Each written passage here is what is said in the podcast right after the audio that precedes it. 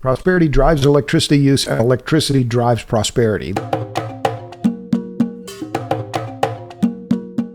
Welcome to today's episode of um, Afrinic Podcast. On today's episode, we have a very strong evangelist for clean baseload electricity across the globe, Robert Bryce.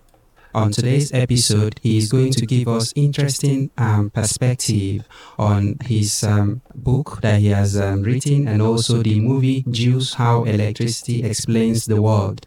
He's going to be telling us a lot about um, the focus on electricity and how it affects developing countries and also the work he has been doing. So, uh, I would like to ask um, Robert, please, um, to introduce yourself. Sure, happy to.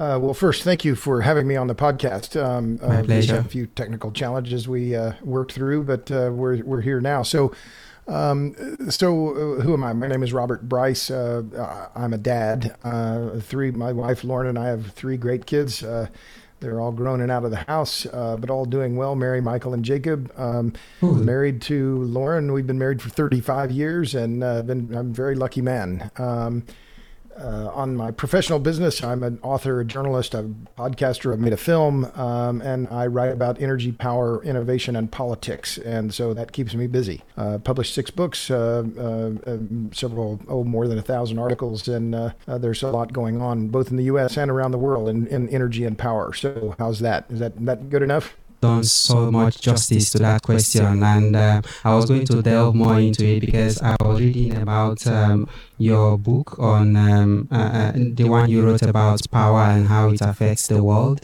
and energy kind of. So uh, you you talked a lot about um, I saw the introduction, and your purpose of actually writing that book was the experience you had about Nigeria. Can you tell us a bit about how you kind of um, transcended in that kind of experience and like developing your uh, plot for that book and the movie as well? Sure, sure, of course.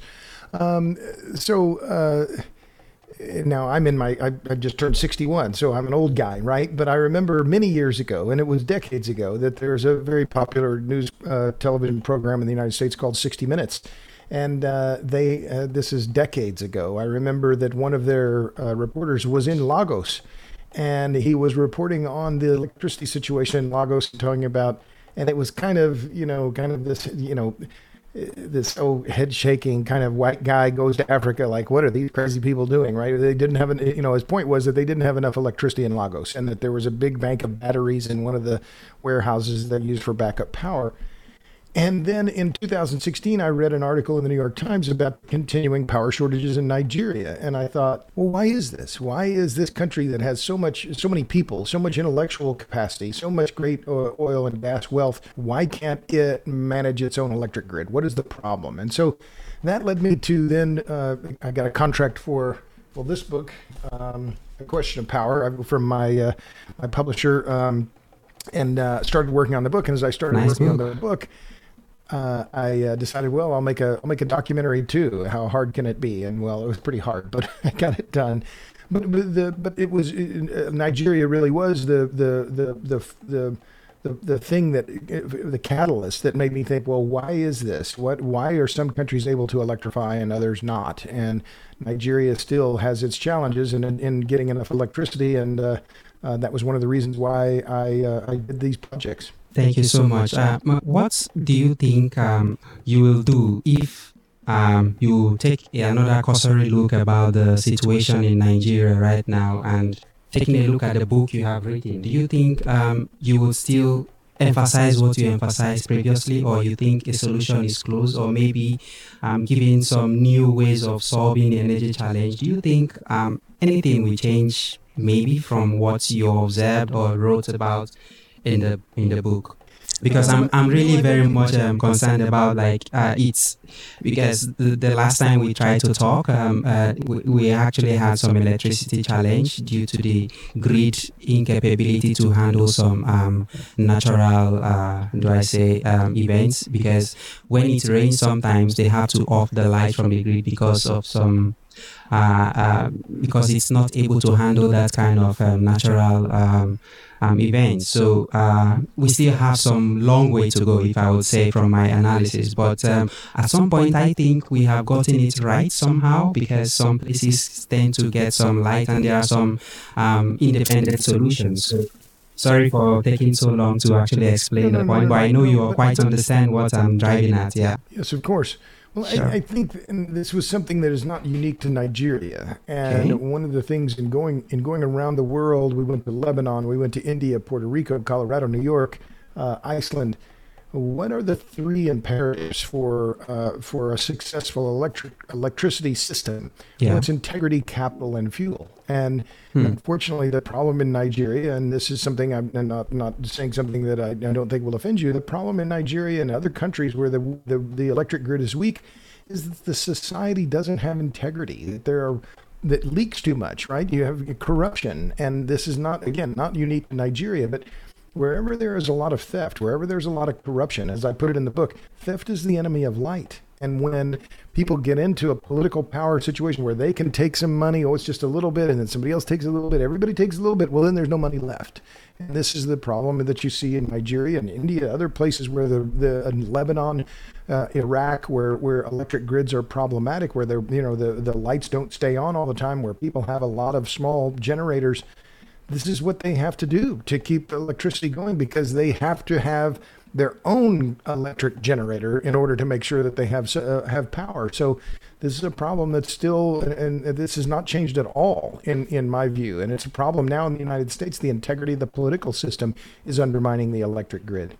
Okay, that's interesting. You made a note about the um, electricity generator, and um, that's a very common trend here. And um, I get really pissed off. I, I get really, really pissed off when the sound of the generator because it's so deafening and like it rattles my mind actually.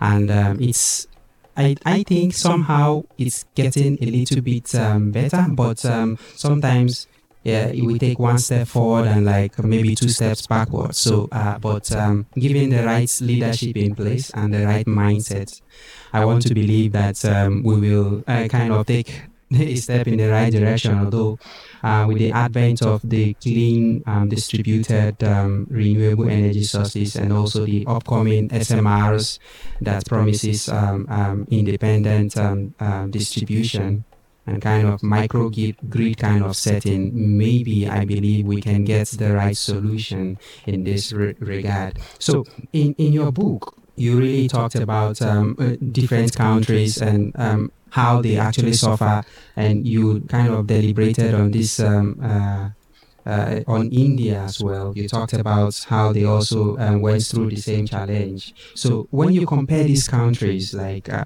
do you have any kind of um, maybe um, improvement from when you wrote this book up till now? Like when you look back to the current situation in these countries, you know, I've heard of your position on on Nigeria's um, case, but uh, I wouldn't know in other parts of the world where they suffer the same thing. Like, what is the situation at this point? If you may want to make some comparative, yeah.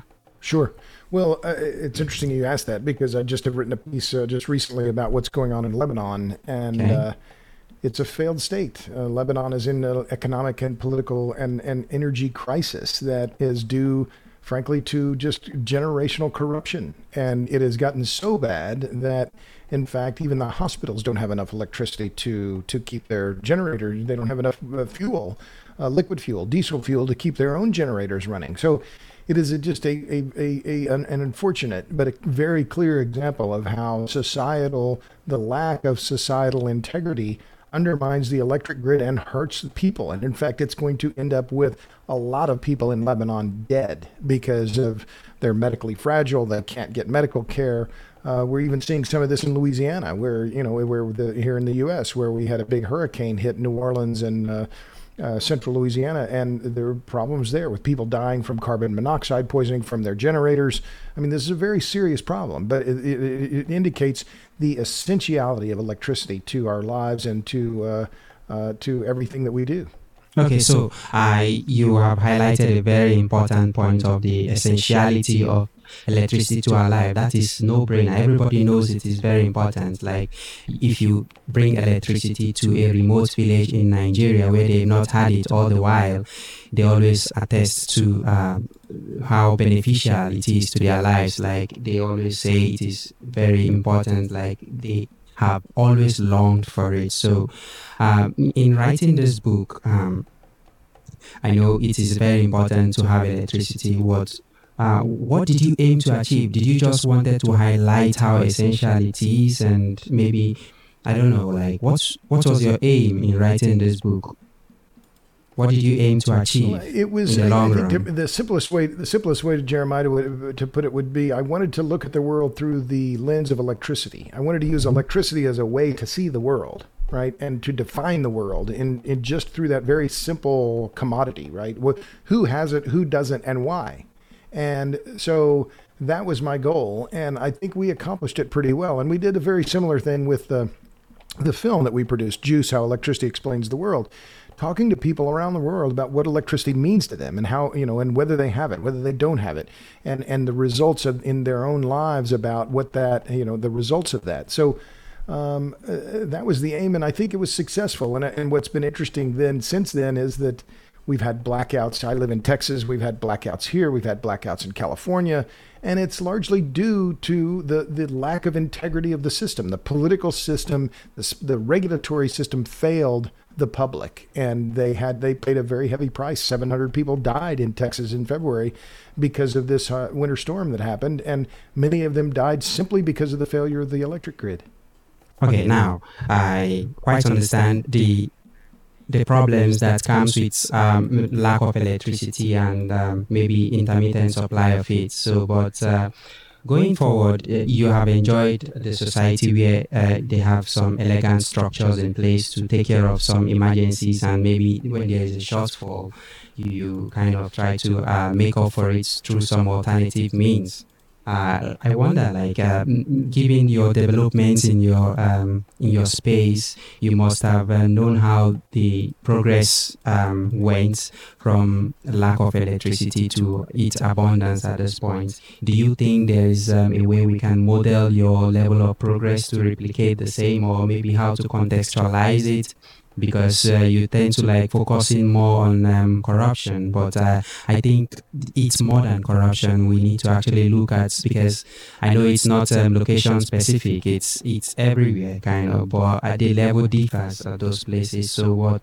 we think sure. i think there are some things that need to um, maybe be done in addition to just focusing on corruption uh, to getting people actually maybe maybe sure. come up to light in your your vision of electricity through the eyes of electricity. Well, yeah. let me well, well, well, well, sure. So, well, let me since you want to talk about nuclear and you're given the name of your podcast, I would say, well, let me let me just kind of think about those things for. I was coming to that, but it's good you do that. Yeah, go. In my view, ahead. I think the challenge for Africa, the challenge for any country that wants to adopt small modular reactors or even larger reactors, what are the issues that they have to have? Well, I've talked about the societal integrity, right? You have to have a system where people believe in the system. You have to have a, a society where people believe that things are going to work and that they that it works for them. Otherwise, they steal the electricity, etc.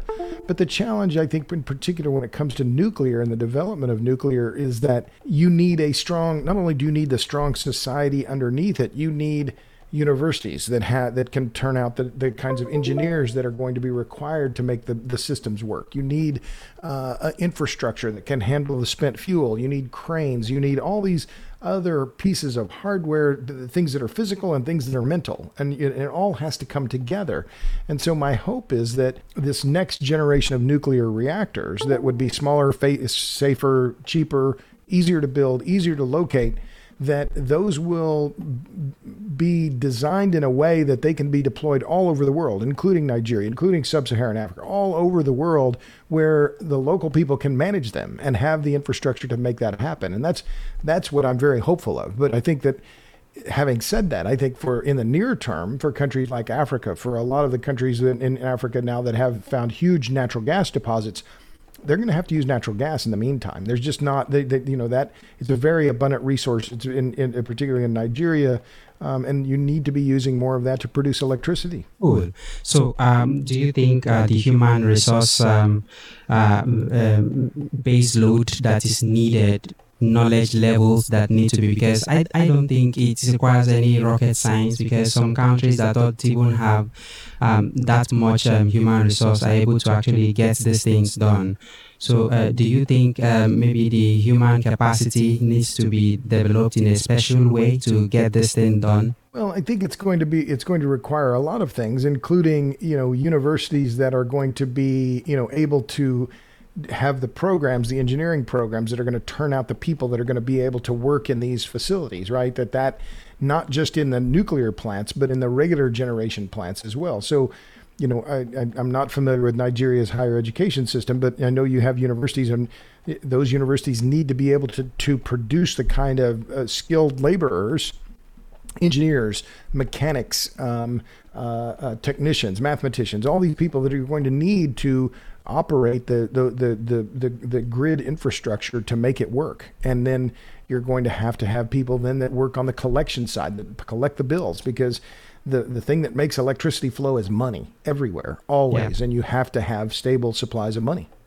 So, uh, what do you think is because uh, US is a, is a leader in nuclear technology. They have a number of fleets, although uh, um, there are concerns about their new builds at this time. But um, if you want to look back at the history of US being um, an energy anal- analyst for a very long time, what do you think was like uh, what helps to shape them into the way they became, like to become the leader? Like what was the thing that helped the US to to assume this position, apart from being a world leader? Well, Sure. Well, it, was clearly the government. It was clearly, okay. in, in fact, it was the U.S. military, right? That the that civilian nuclear energy developed out of the U.S. military, and that was the basis of you know that was from where it came. So that was, and you know, this was in the wake of World War II. The government had a lot of money. They had a lot of technicians, a lot of people with, know, with technical know-how so then, you know, as the early 1950s, we saw the deployment of the first commercial nuclear reactor in Shippingport, Pennsylvania. So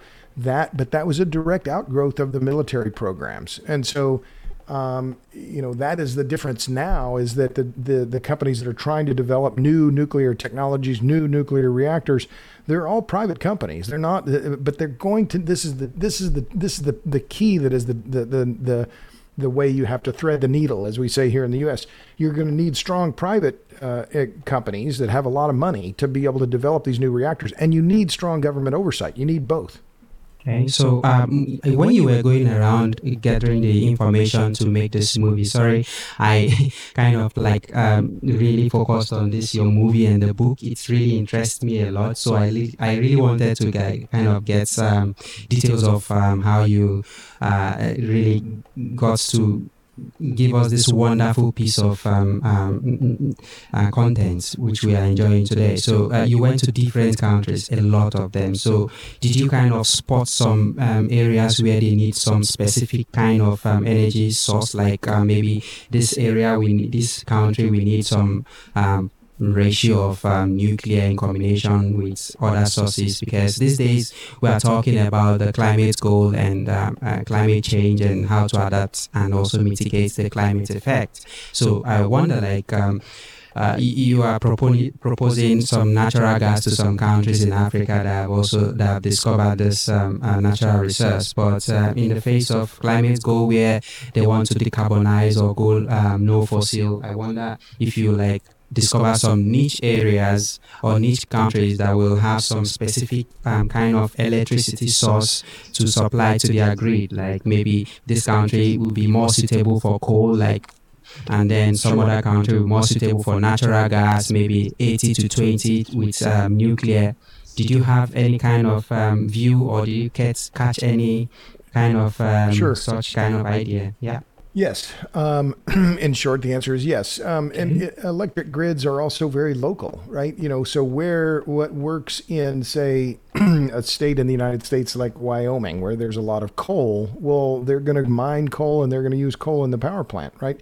But when we went to Iceland, a country that doesn't have coal, but they have Yeah. tremendous hydro resources and a huge geothermal, Geothermal, resources. yeah. So, and so in Iceland and in, in Africa, uh, one of the countries that has uh, tremendous geothermal potential Kenya. is Djibouti um, and Oh, Kenya, really? right? So.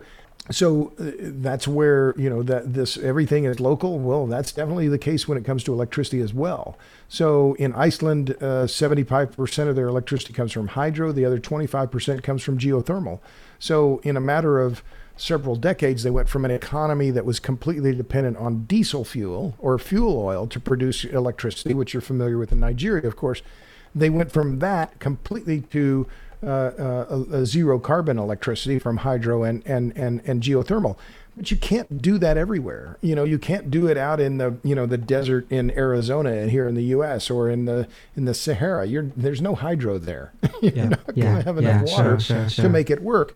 Nor do you have the geothermal resources. So these grids are very much about the, lo- the character of both the local geography and the lo- and what the land and the and the resources look like and the nature of the society in which you're building them. Grids are perfect, a near perfect reflection of the societies they power. Good. So, um, interesting conversation we're having makes me think about how nations became they are because of um, electricity. I kind of reasoned back to uh, when I was in South Korea uh, in the 1970s. They had their first nuclear power plant, and it was a major impetus to their economic growth. And um, it really um, confirms your um, your vision of the world through the eyes of electricity. It's really um, a great um, uh, uh, accelerator of progress and economic um, uh, development as well. So, I wonder, um, given these days uh, where there are different things people are looking at and uh, different economic indicators of growth, like some people that have natural resources, some other people. So it really points to the to the fact that people really need some enablers to get them to where they are going. So when they try to like make some um, traditional ways of getting or generating energy, then this climate um, um, kind of climate change issue is now at the front burner. So kind of what is your advice to these new countries that are like looking at how to get a very strong base load?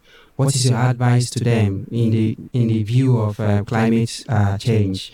What is your best advice to new countries that are trying to develop um, their electricity grid and make it very strong?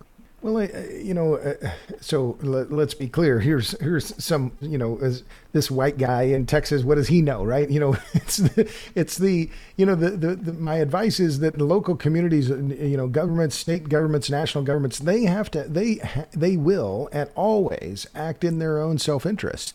Okay. Right. So you mentioned climate change. Yes, climate change is a concern. It is not the only concern. Sure. And so, for a country like Nigeria, where you have plentiful natural gas, well, well, damn it, use your natural gas and and and produce power with it, right?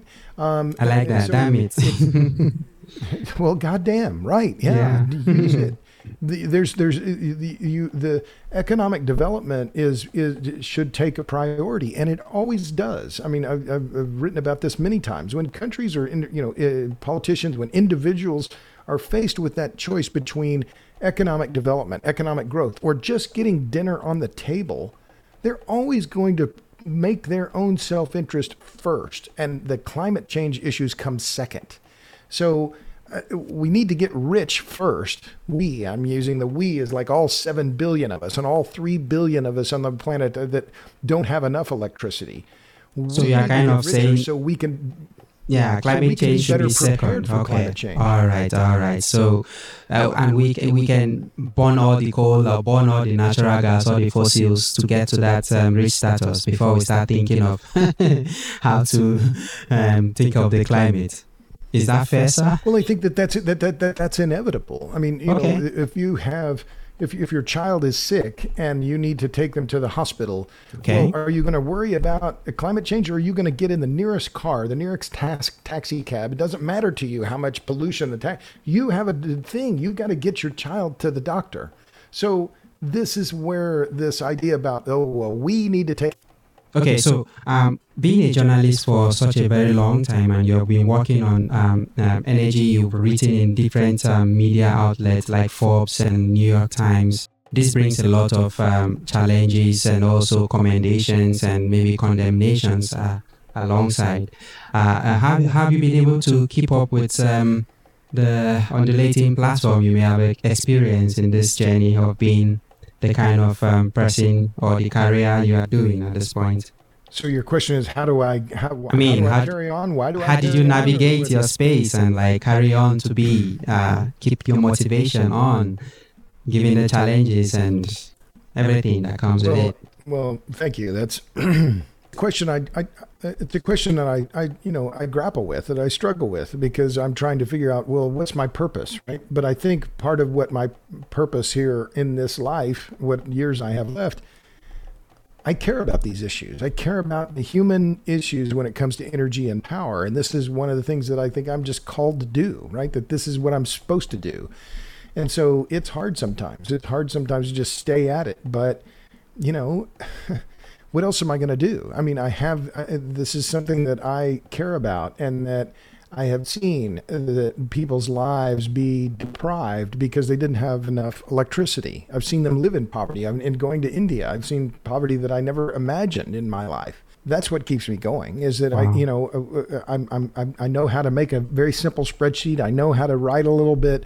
Well, here's what it is. This is how I see it, and we need to be very clear-headed and rational about how we approach these things because the situation in Texas, the situation here in the United States is very different from the situation in Nigeria and in Kenya and in Mozambique and in in in uh, you know in in Pakistan and and elsewhere. Those countries are going to do what they need to do, and if we can help, if the U.S.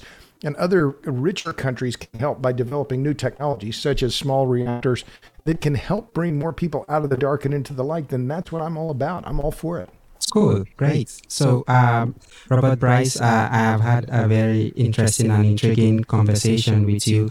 You've um, exuded great um, um, wealth of knowledge, camaraderie, uh, organization, and you've really um, given us quite a lot of information. And the content of your um, uh, career is really a great treasure to developing countries and those that want to develop um, electricity through nuclear and natural gas. So I would like to hear from you, like um, if you have any um, strong words of um, advice or caution or maybe that you would like to give to countries that are yet to actually come to limelight in terms of electricity? I know you've been talking of the government and I think there should be some really actionable steps apart from because the government is so um, kind of uh, so so broad. Maybe you have some way of um, focusing on some more priority areas. You have anything like that as we conclude? Well, I guess my only concluding ideas would be that uh, electricity is the key commodity. That if if it is everywhere, all over the world, without exception, electricity means uh, prosperity, and without hmm. it, there is no prosperity. Uh, uh, prosperity drives electricity use, and electricity drives prosperity. They go hand wow. in hand. So. Um, the, uh, to me, the, the for governments, for local governments, for individuals, go for it. Get the electricity you need, and and and and make and it will improve your life. But um, you know, beyond that, I you know I don't have much wisdom. and get it and get it before I'm thinking of climate change. well, look, I mean, exactly. I mean, you know, that for for people who are living in dire poverty, climate change is not their first concern, and and, true, and, true. and it should not be. True. That's very true. Very correct.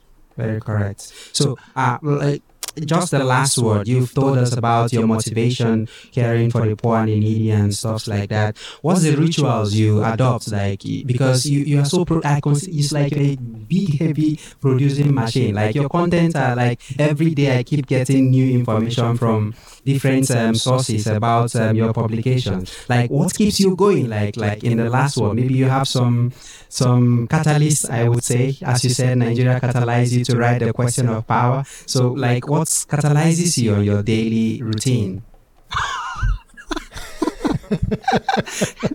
that's interesting. That's great. So, uh, coffee. A, that's great. Great. Great. Wonderful. No, I mean it, it's co- it's coffee and, and and and it's and it's want to right. You know that. Uh, when I was a kid, there was a there was a you know fishing right. You know there was a fishing guide when I grew up in Oklahoma, and there was a fishing guide, and they the, the people would say to him, well, how do you become a good fisherman? And his name was Joe Krieger. And he said, you get up early, stay late, and keep that line in the water. Wow. So That's great. Do you have any so I get mentors up or early, kind I of? stay late, and I, tr- I try and keep the line in the water. That's great. Wonderful. Any kind of uh, maybe mentors or people that you like looked up to that help to guide your focus as you continue in your journey? Anything Well, like that? Like, You know, I, re- I think of my dad a lot. You know, my Okay. dad had a very strong, my father did, had a very strong work ethic, and he really instilled that in me. And then my mother instilled this idea that, well, there's a right way to do things and right. do it the right way. all right. And so those are the things that come to mind.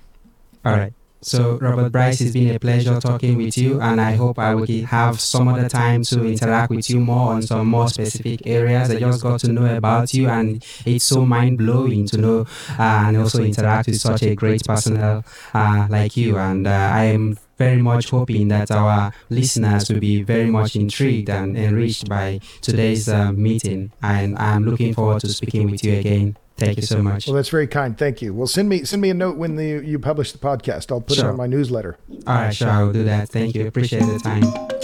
Okay. See you Thank you. time. Bye. Bye bye.